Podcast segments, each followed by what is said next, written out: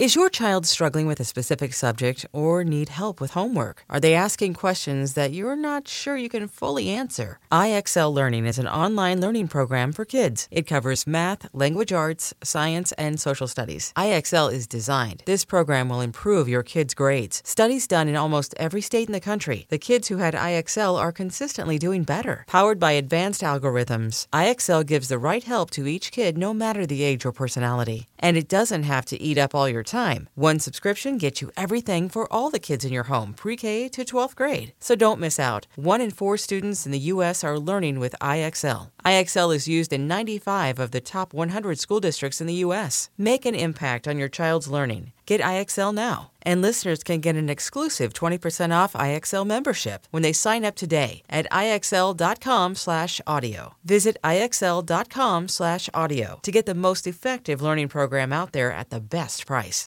At Alma, we know the connection between you and your therapist matters. But if you're already feeling stressed and burnt out, the idea of trying to find a therapist you really connect with can be overwhelming. That's why Alma's focused on helping you find the right therapist for you. When you browse their online directory, you can filter by the qualities that are most important to you. Then book free 15 minute consultations with any therapist you're interested in seeing. And because 95% of therapists at Alma accept insurance, you can find care that's affordable You want to talk to someone, but not just anyone. Alma is there to help you find the right fit.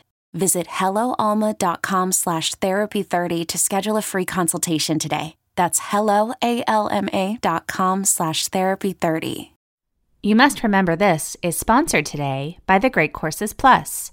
Start learning about topics ranging from history to science and many more. Try it for free by visiting thegreatcoursesplus.com slash remember. We're also sponsored by Blue Apron, who make incredible home cooking accessible to everyone. Get two meals free with free shipping by going to blueapron.com slash remember. You must remember a kiss is just a kiss, a sigh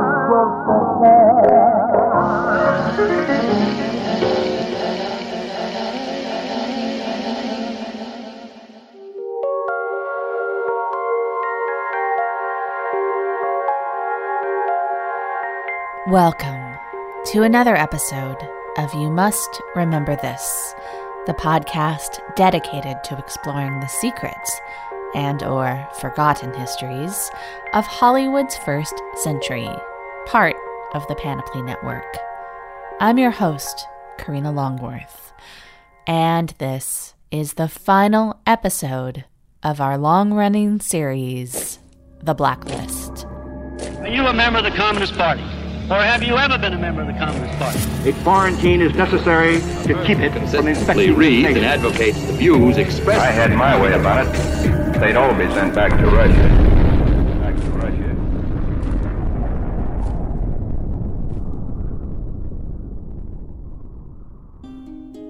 The blacklist happened because of the motion picture industry's utter addiction to good publicity. The blacklist was broken because a few people figured out how to use publicity to break it. The goal was to convince the industry and the public that the blacklist was over by creating events that they could point to and say, Look at this. This must mean the blacklist is over. Only then would the people who were actually doing the blacklisting be forced to make the changes that would really mean that the blacklist was over. At least that's one version of the story. Just as there were many explanations and justifications for why the blacklist was necessary, and many events, some related and others not, that led to it, the end of the blacklist was a process that depended on the work of many individuals and a lot of group evolution. Though many people would later take some credit for helping to bring this period of persecution to an end, even most of them would agree that there wasn't one single action or event or one single person responsible for ending the blacklist forever. Unless you ask Kirk Douglas, who has claimed that the blacklist shattered thanks mostly to the courage of one man Kirk Douglas. Today we'll get to that We'll also discuss the direct or indirect involvement of a number of other people, from Charlie Chaplin to Gary Cooper, Joseph Losey, and exploitation cheapskates, the King brothers. We'll talk about the connection between the end of the blacklist and the weakening of the production code, and what both had to do with the slow dissolution of the studio system amidst the rise of independent producers and a younger generation of audiences. Join us, won't you, for the final story of the blacklist.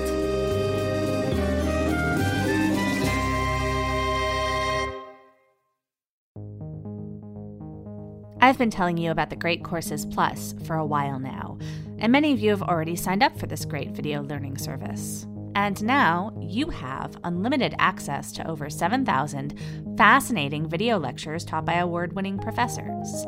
But if you haven't signed up for the Great Courses Plus yet, now's the perfect time because we have a special offer. The Great Courses Plus lets you learn about anything that interests you history, science, or even how to cook, play chess, or speak Spanish. You can watch their engaging online video lectures anytime, anywhere, using your TV, laptop, tablet, or smartphone. One of their fascinating courses is called Turning Points of Modern History. Over the course of 24 lectures, it spans from the 1400s all the way up through, like, basically today, tackling subjects like Gutenberg's print revolution, the French Revolution, the Opium Wars in China, the invention of movies, the dawn of the atom, and the fall of the Berlin Wall.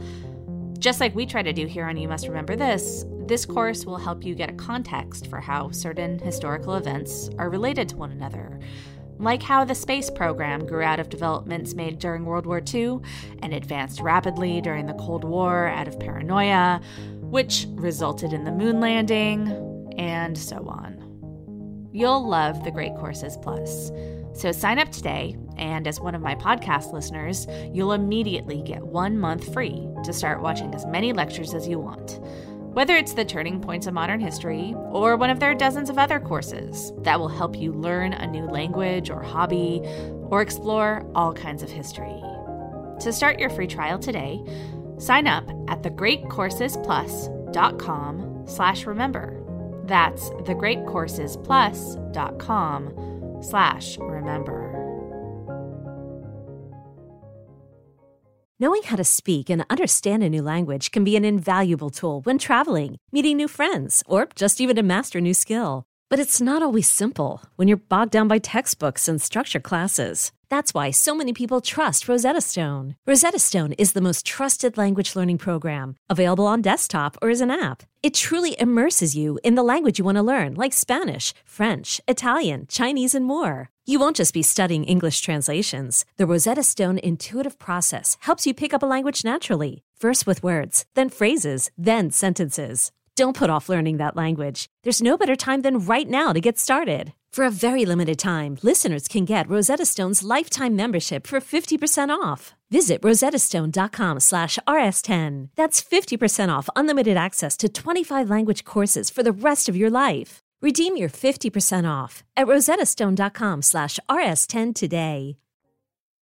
It's important to remember that ultimately, there was really only one thing holding the blacklist together uniting all of the studios together in compliance to it, and forcing anyone who wanted to defy it to resort to extraordinary measures. That one thing was the Waldorf Declaration, the agreement not to hire anyone suspected of communism, which the studios entered into after the HUAC hearings of the Hollywood 10. But United Artists wasn't an MPAA signatory, and no one from United Artists had participated in the meeting at the Waldorf Astoria, which led to the declaration. United Artists had other problems.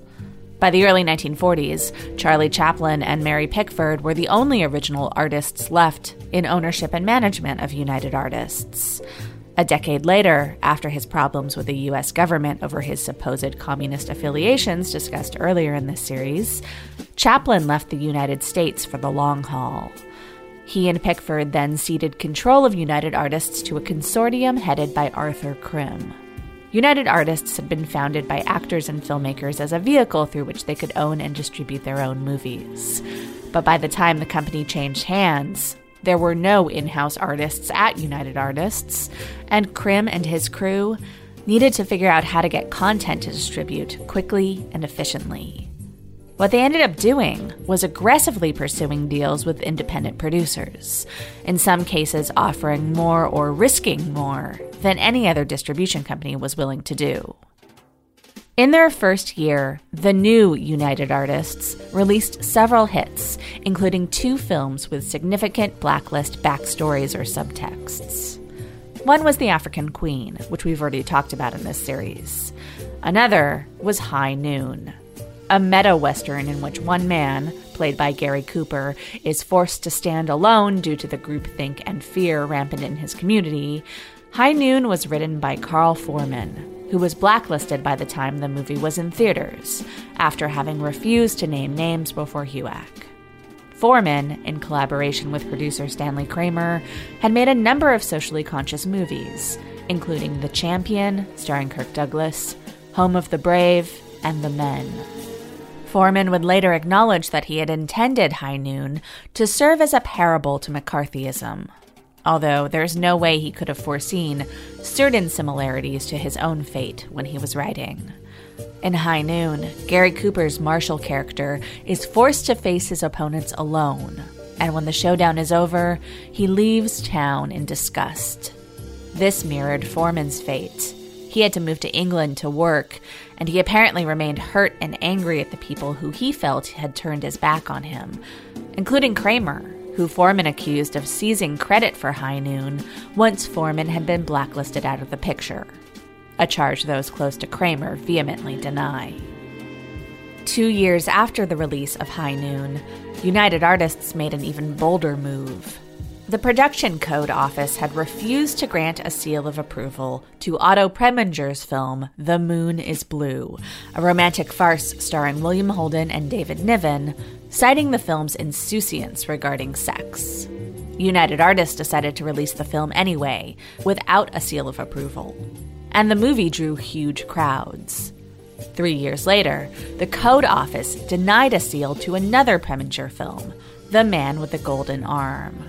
United Artists released it anyway, and it became a huge hit. These controversial successes helped rebuild United Artists into a major player. And late in the 1950s, other studios were wondering what they could do to emulate UA. The thing that made UA unique was that they offered their producers total freedom and that included the freedom to deny the strictures that other producers, studios, and distributors obeyed, whether that meant defying the production code or hiring blacklist workers, which UA turned a blind eye on. Still, Krim and crew weren't total cowboys. They knew that no matter who worked on the movies they released, all kinds of problems could arise if they publicized the fact that anyone on the blacklist was working for them so they reserved the right to deny anyone credit on any film for any reason. In 1955, UA released the Katharine Hepburn film Summertime, which everyone involved with knew had been written by Donald Ogden Stewart, who had written several of Hepburn's biggest hits. But Stewart had been blacklisted since 1950, and his name was nowhere to be found in connection with the movie. UA released Joseph Losey's The Big Night without crediting blacklisted co writers Ring Lardner Jr. and Hugh Butler. Losey's name was named before HUAC in September 1951, and after that, he started working under pseudonyms. United Artists released Stranger on the Prowl, which was directed by Losey and written by Ben Barzman, but both were replaced in the credits by the fake name Andrea Forzano. By 1957, Losey had stored up enough cred working in England that he was able to revert to using his own name in Hollywood and was able to hire some blacklisted screenwriters and actors. Losey was at the center of a vibrant community of exiled blacklistees in Europe, most of whom weren't able to get back to work in the US under their own names until the next decade. Other blacklisted folks, including Albert Maltz, Hugh Butler, and Dalton Trumbo, tried to write and work in Mexico. Trumbo wrote one script in Mexico called The Brave One, but ultimately he concluded that his exile had been a huge mistake, and he returned to Los Angeles. In Los Angeles, Trumbo did a lot of work for the King brothers, who made cheapy movies out of black market scripts, usually shooting in Europe. The King brothers hired more blacklisted workers than any other producers. They weren't fighting on principle.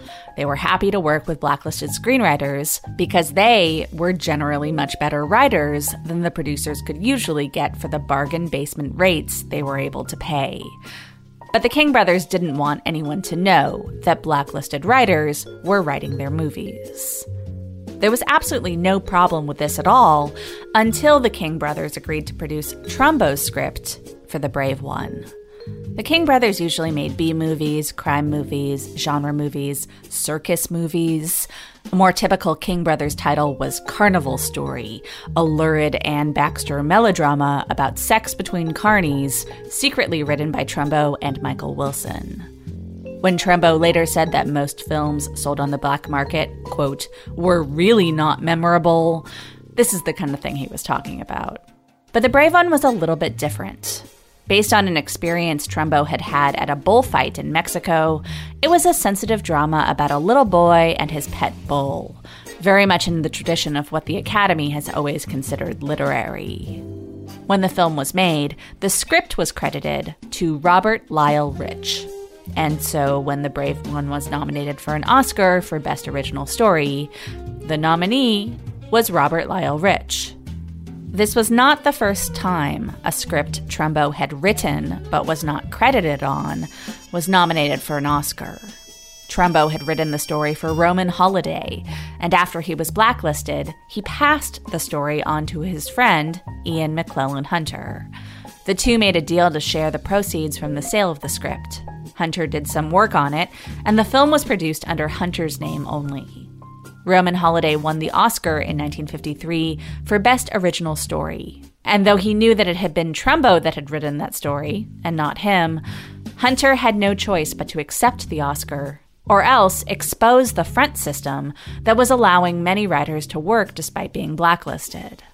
Hunter himself was soon blacklisted and ended up working as the editor of Diners Club magazine. But three years later, when Robert Rich was announced as the winner of the Oscar for Best Original Story for The Brave One, no Robert Rich showed up at the Academy Awards to claim his prize. When newspaper reporters started looking into where Robert Lyle Rich was on the biggest night of his career, it was soon revealed that there was no member of the Writers Guild named Robert Lyle Rich. The Academy was like, that can't be right because they had had a request for two tickets to the ceremony from a Robert Rich. A Robert Rich who turned out not to be a writer, but a nephew of the King brothers who had produced the movie. For reasons that are unclear to me, the King brothers did not try to pass off their nephew as the author of The Brave One. Instead, they told reporters that the real author was another Robert Rich, who they had met in Munich years before, but who they had somehow lost touch with. Nobody seemed to buy this, and anyway, the Oscar remained unclaimed, so a number of things started to happen. One was that opportunists started to come out of the woodwork accusing the King brothers of plagiarism and RKO, who had distributed the film, withheld profits while waiting to see how the lawsuits would shake out. And reporters kept hammering away at the mystery. They started asking blacklisted writers if they were responsible for the Brave One, including Trumbo, who refused to say. But in a CBS TV interview, Trumbo acknowledged that since he had been officially barred from working for major studios, he had continued to work under assumed names and, quote, more than one and less than four of his screenplays had been nominated for Oscars. The Trumbo Brave One Oscar scandal made a mockery of the blacklist in a way that was understandable to non industry people. Few of whom knew that this was just the tip of the iceberg, because Trumbo was by no means the only blacklisted writer whose work had been nominated for and even won Oscars. Michael Wilson had won his Oscar for A Place in the Sun in 1952, a year after he had taken the fifth and subsequently found himself blacklisted. He was nominated again for Friendly Persuasion in 1957, even though the film's distributor had not credited him on the movie. After the nominations were announced that year, the Academy's board passed an emergency bylaw making it illegal for a non cooperative congressional witness to win an Oscar, and Wilson was thus disqualified. But it was perfectly legal for a blacklisted writer to write an Oscar winning script, as long as they didn't put their name on it. Wilson and Carl Foreman had collaborated on the script for The Bridge on the River Kwai the following year, but the screenplay was credited only to Pierre Boulle, who wrote the French language novel on which the movie was based, and who didn't speak enough English to write an English language adaptation. River Kwai was an Oscar juggernaut, winning Best Picture, Best Director, and Best Actor. Its script also won the Oscar, and the award went solely to Boulle. And although he didn't show up to claim it, at least he was known to be a real person. By this point, certain members of the Academy were feeling pretty silly. In late 1958, two members of the Board of Governors, George Seaton and Valentine Davies, approached Ned Young and Harold Jacob Smith, the writers of The Defiant Ones, a Stanley Kramer movie in which Tony Curtis and Sidney Poitier played two prisoners who escape chained to one another. The film had been extremely profitable and was widely praised for its social relevance. It was pretty certain that it would be nominated for Oscars. The only problem was that Ned Young, who had been credited on the film as Nathan E. Douglas, had been blacklisted after his unfriendly appearance before HUAC in 1953. Since then, he had been credited as the writer of one film, the Elvis Presley classic Jailhouse Rock, which had been loosely based on a socially conscious jailhouse screenplay Young had written for MGM when he was under contract there before he was blacklisted.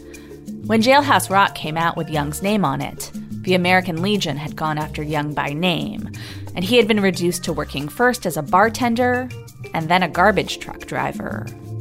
In other words, the story of his hardship due to the blacklist would make incredible copy. And the Academy governors told Young and Smith that they would work to remove the bylaw that made it impossible for blacklisted writers to receive Oscars if Young and Smith would play their part in a carefully managed publicity campaign through which Young's real identity would be revealed to the public after the Defiant Ones had already received some pre Oscar honors and was fully established in the minds of the public as a great, important film. And so, on New Year's Day, 1959, after The Defiant Ones had been awarded the Best Director and Best Screenplay honors by the New York Film Critics Circle, the New York Times ran an interview with Smith and Young in which Young was outed as the real co writer of The Defiant Ones. Meanwhile, the King brothers had gotten to the point where they needed to absolve themselves of lawsuits. And the easy way to do that would be to out Trumbo as the author of The Brave One. With the complicity of the Kings, in January 1959, a local TV news station gave Dalton Trumbo a televised platform to admit that he was Robert Rich, or at least that the blacklisted former communist had written The Brave One. The Academy did rescind their restriction on nominations for blacklistees, and Ned Young won that year's writing prize. But there was still a long way to go. This was still over a year before the events we discussed last week involving Frank Sinatra and Albert Maltz. So, this is where we need to back up and bring in Kirk Douglas. Kirk Douglas's involvement in the story began in December 1957, nine months after Robert Rich won an Oscar. Douglas's producing partner Eddie Lewis gave the actor a copy of a novel written by Howard Fast, a former communist who had been subpoenaed by HUAC over his involvement with an anti fascist group called the Spanish Refugee Appeal. After refusing to hand over documents regarding the group, Fast had done three months in prison for contempt of Congress.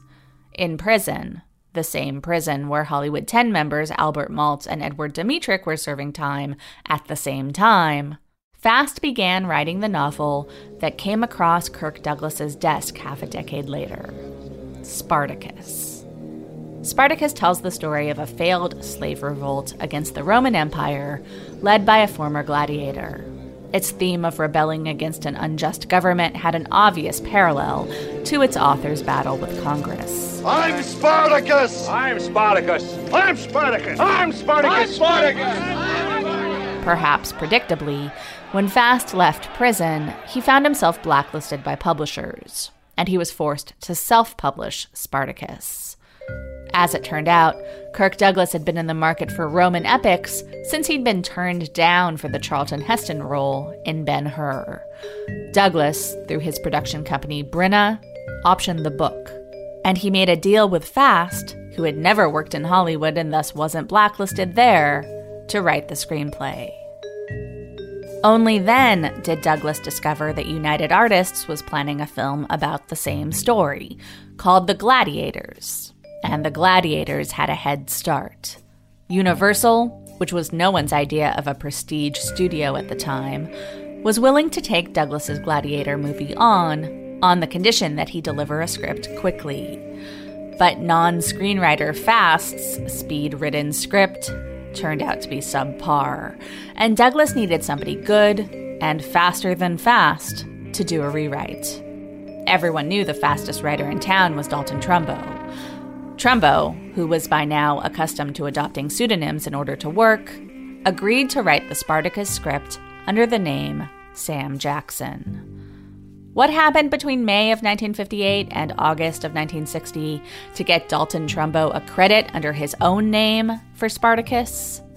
Douglas has told his version of this story many times and in many forums, starting with his 1988 autobiography, The Ragman's Son, which was published after both Otto Preminger and Dalton Trumbo, two of the major players in this story, had passed away.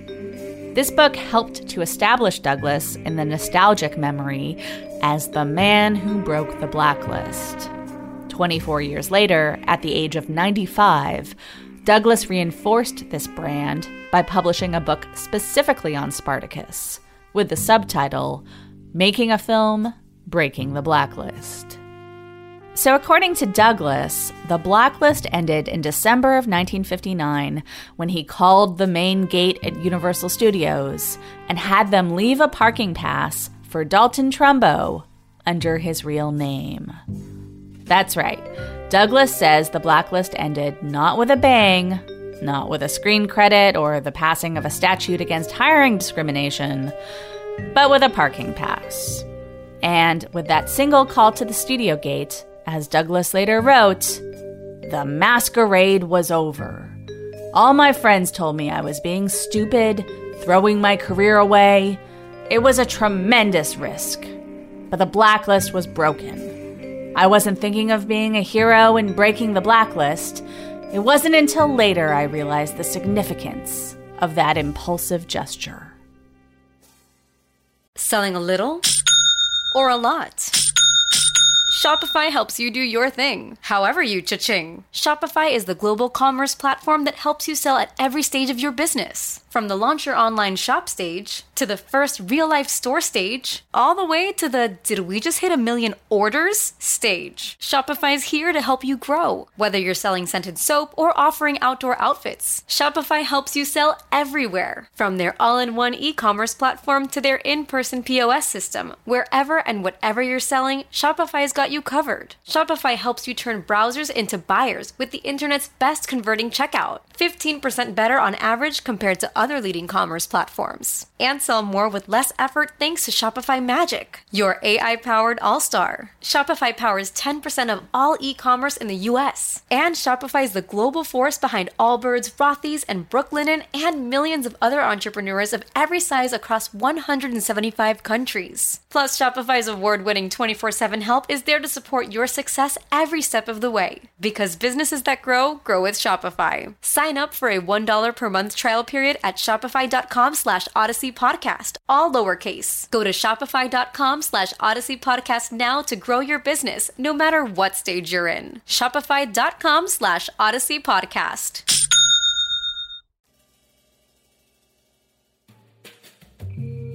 If Douglas really wasn't thinking about breaking the blacklist, it was probably in part because, like the King brothers, he and his production company were benefiting from the cheap, high quality labor that the blacklist made available.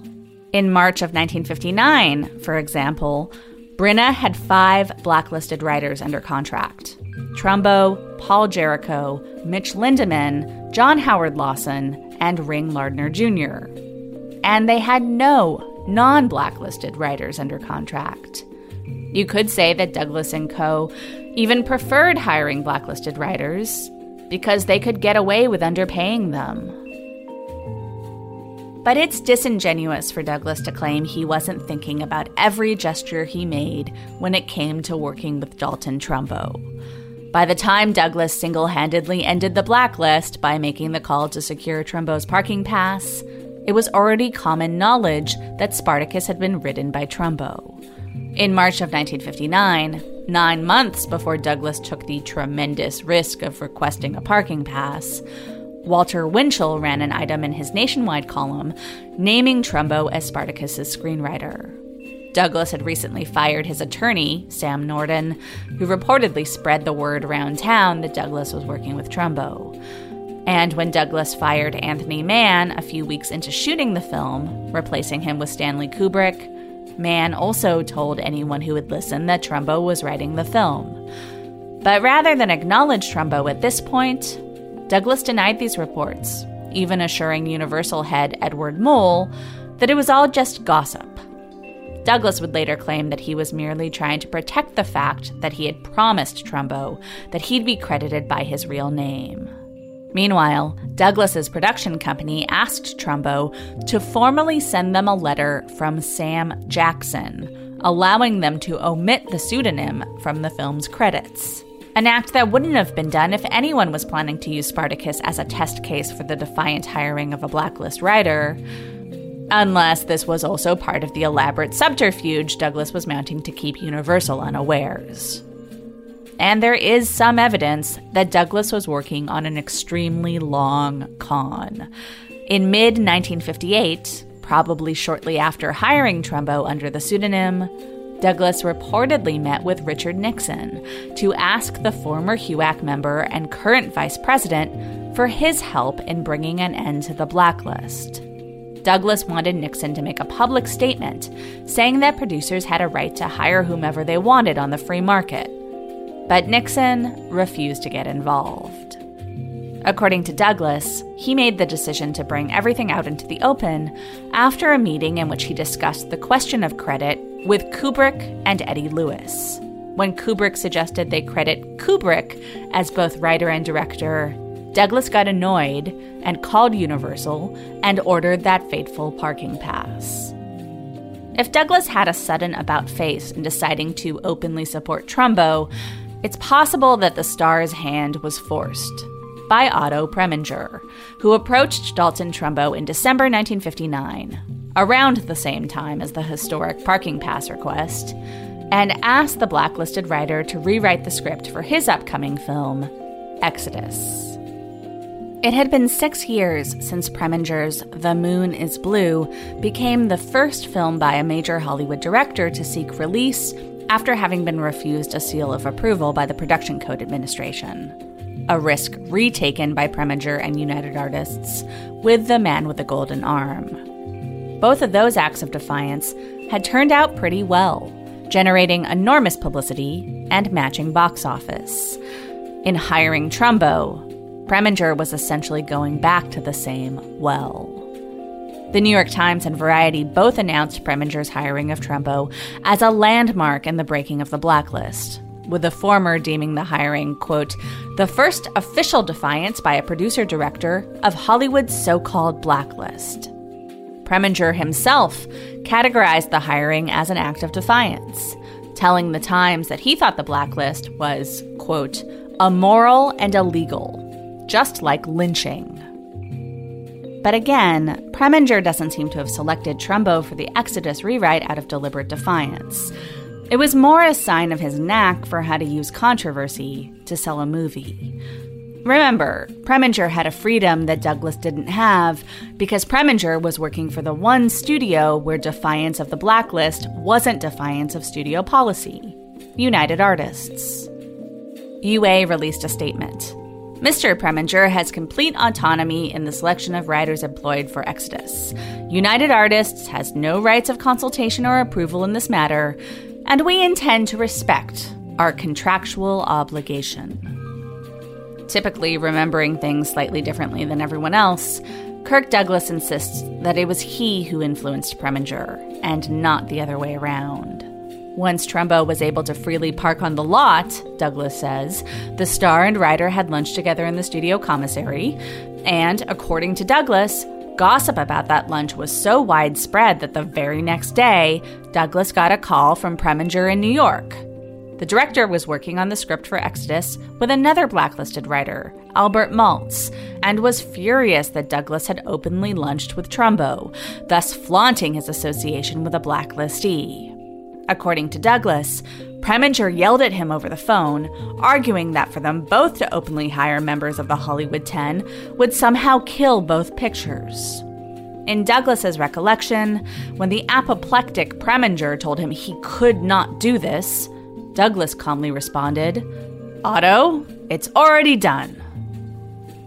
The argument Douglas claims Preminger was making doesn't really make sense particularly in light of the fact that Preminger only days later hired Trumbo to rewrite Maltz's script.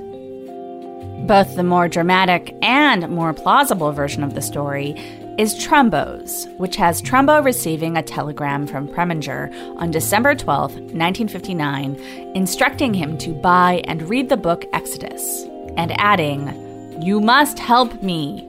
I will arrive December 16. Trumbo says Preminger kept his word and showed up on Trumbo's doorstep carrying Maltz's draft of the Exodus script, which was 400 pages long. Given that one script page roughly equals about a minute of screen time, even for an epic, this draft was clearly unfilmable. Trumbo agreed to edit and rewrite Maltz's draft, and he wrote to Maltz telling him his reasons for taking on the assignment. Reason one was unsentimental, bordering on unkind. Trumbo wrote, I think your script is what happens to all of us now and again. A miss. According to a biography of Trumbo authorized by his family, Maltz made no objection to this. Maybe Maltz was just being realistic. This was still a couple of months before the near miss he'd experienced working with Frank Sinatra, which we talked about last week. But Maltz was not done with Trumbo, as we'll see later in this episode.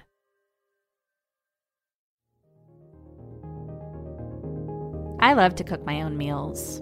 It's a nice mental and physical break at the end of my day, and if you have all the ingredients and a recipe in front of you, it really doesn't take longer than ordering out, and it's way more efficient than going to a restaurant.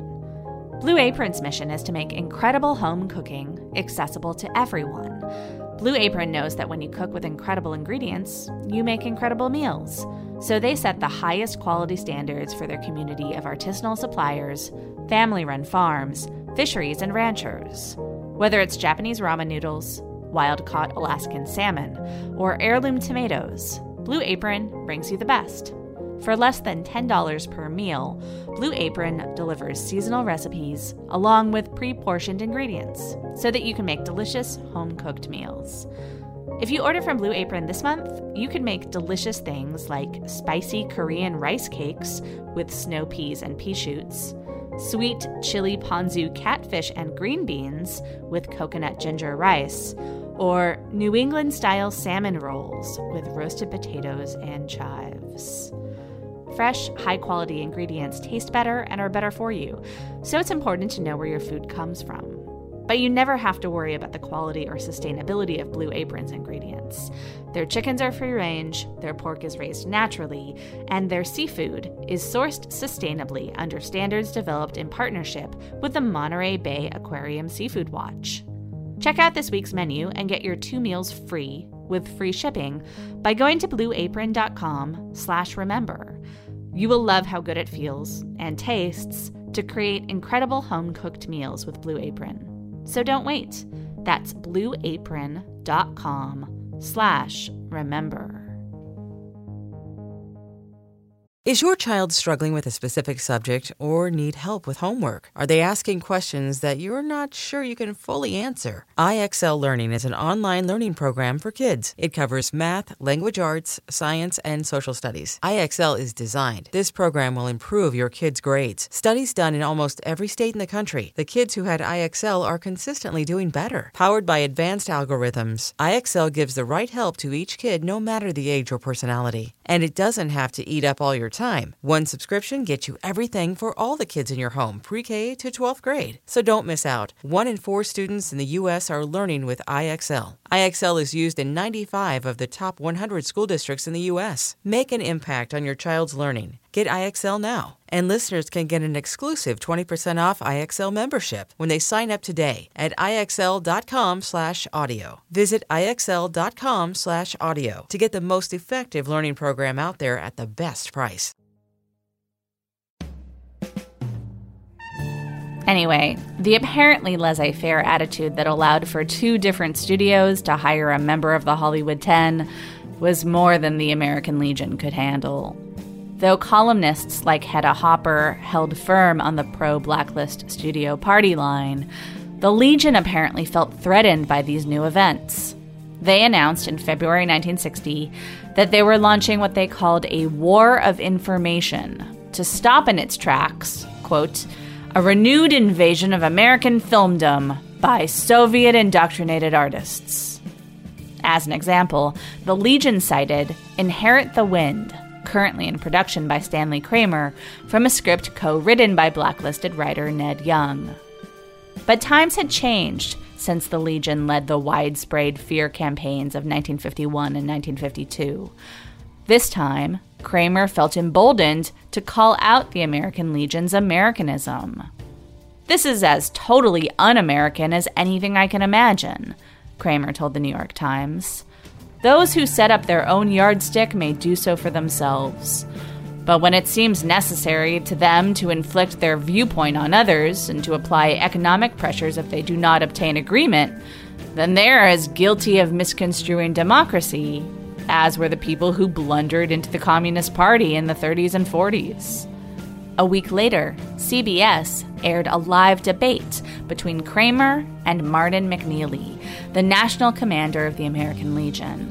McKneally claimed that all the Legion wanted was for the studios to stick to the 1947 agreement and for the public to be aware of subversion.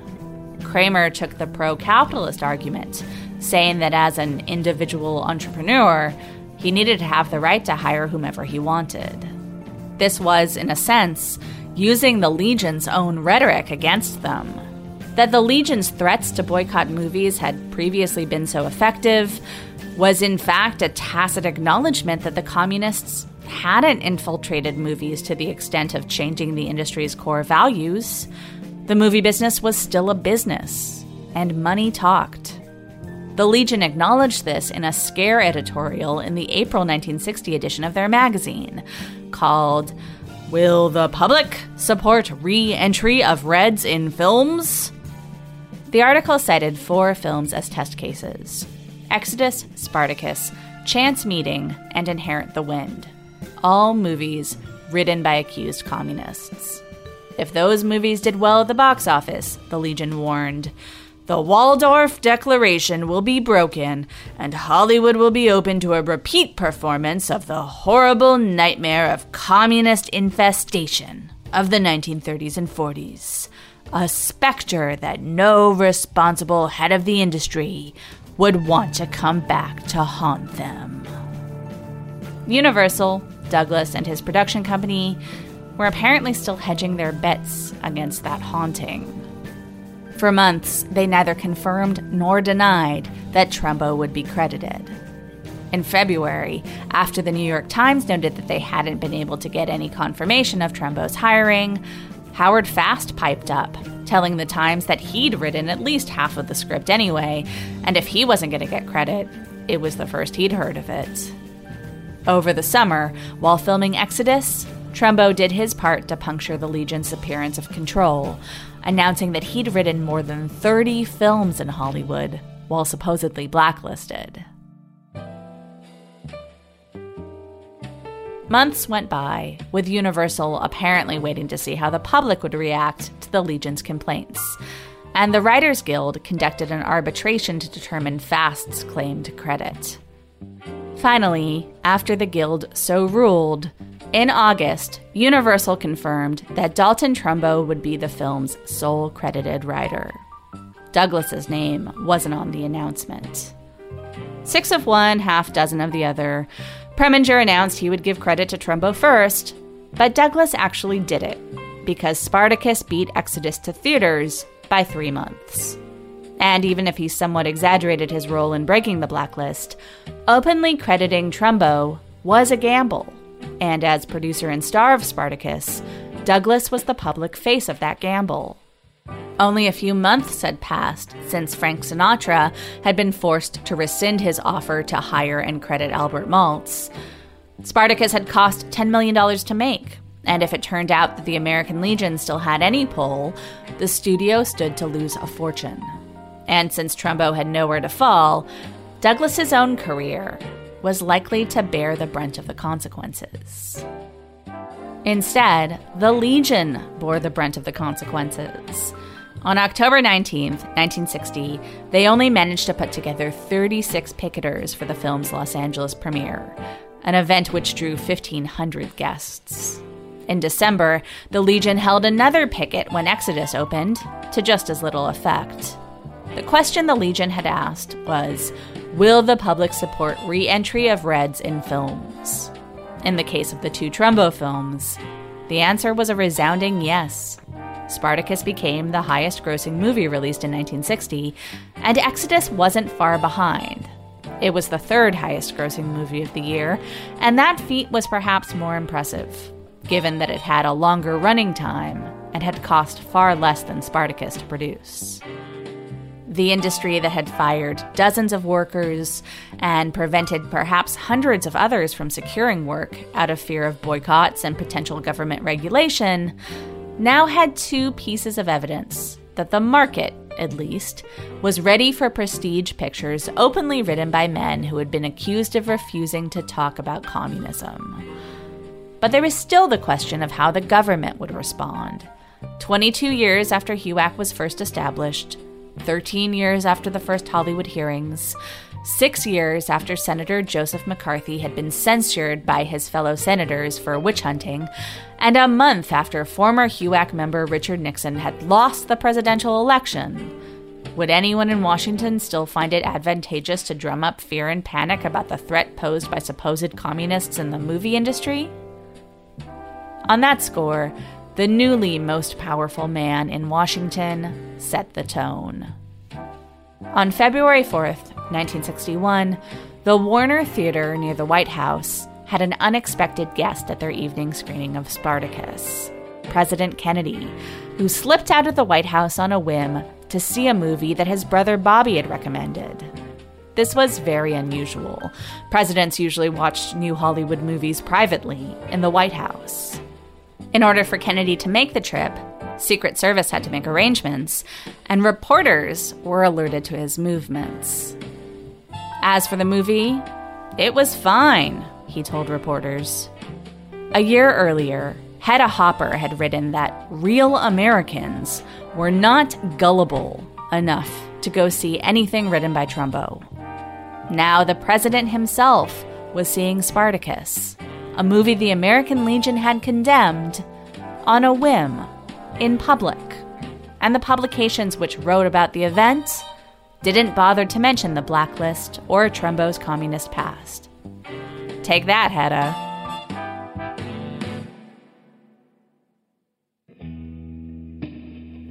If no one talked about the blacklist, did it still exist? Certainly, perception mattered. As Trumbo put it in a letter to Michael Wilson, the quote, problem was to create throughout the industry an atmosphere which would accept the end of the blacklist as an accomplished fact. By stating that the blacklist is over, we actually convinced large segments of the motion picture industry and the public at large that it was really over. It was over for Trumbo, but by no means was the blacklist over for everyone. In June 1960, after a six month writer's strike, the Screenwriters Guild agreed to strike the provision in their basic agreement that had been there since the battle between Howard Hughes and Paul Jarrico, allowing studios to deprive writers of credit on any film. But two full years later, Michael Wilson, who had written the first draft of Lawrence of Arabia, was not credited at all on the release print of that movie. Abraham Polonsky didn't receive his first post blacklist screen credit until 1968. Albert Maltz had to wait until 1970. Some people never went back to work. Former blacklistee Carl Foreman had become an executive at Columbia by the mid 1960s. But when he tried to hire Hollywood 10 member Lester Cole to write Born Free in 1965, the other power brokers at the studio balked and Cole was only allowed to write the film under a pseudonym. But as the old guard gave way to the new Hollywood, some blacklist victims triumphed. To the generation that seized power in Hollywood towards the end of the 1960s, it wasn't a bad thing to have been associated with communism in the 1930s and 40s and to have suffered for it. In fact, it was a badge of honor.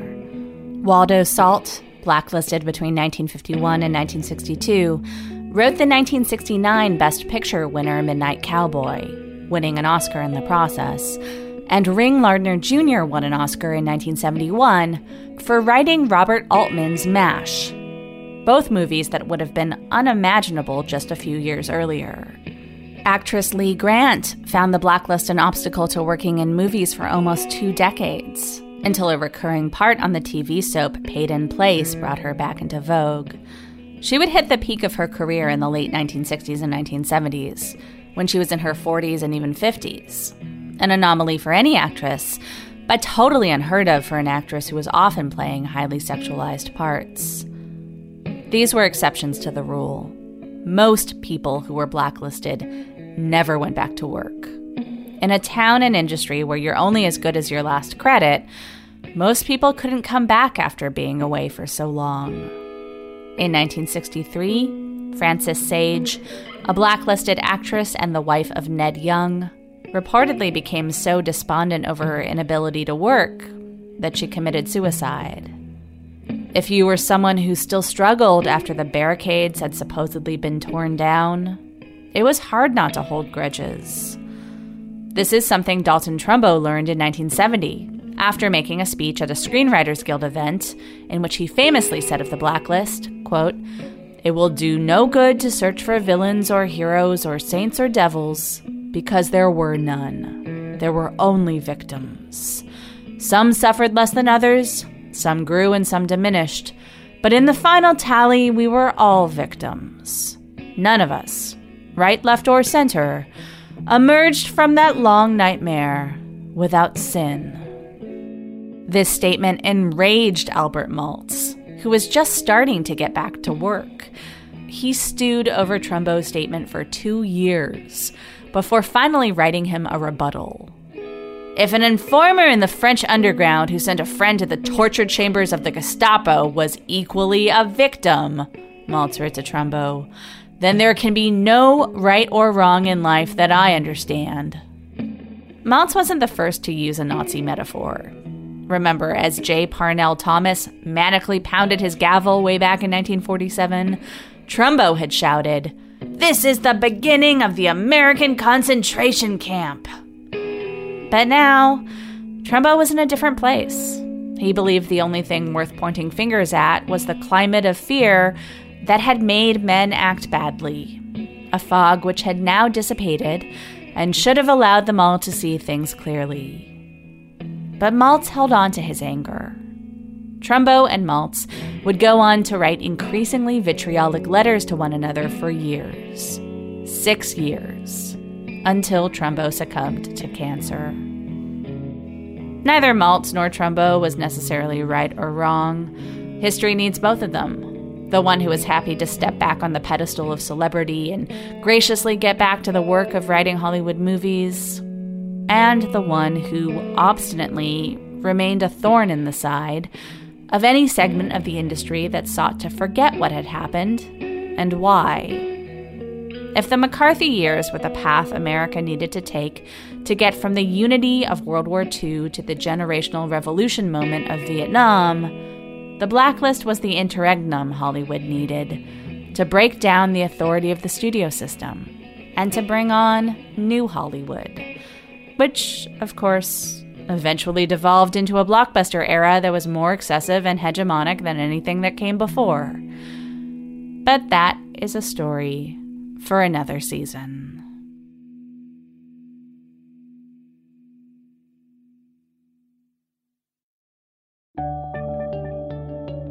Thanks for listening to You Must Remember This. This episode was written, narrated, and produced by Karina Longworth. That's me. And it was co written by Matthew Dessem.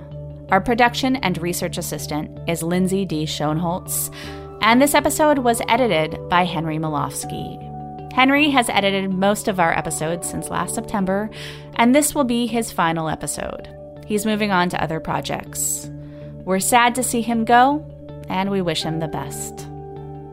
For more information about this episode and other episodes, please go to our website, you must remember this podcast.com. If you like the show, please tell anyone you can, any way that you can. You can follow us on Twitter at Remember This Pod, and rating and reviewing the show on iTunes and subscribing to it there really helps people find the show. We will be back in July with new episodes. Until then, you can enjoy nearly 100 episodes in our archives which you can find on iTunes at you must remember this podcast.com or on the podcatcher of your choice. Join us then, won't you? Good night.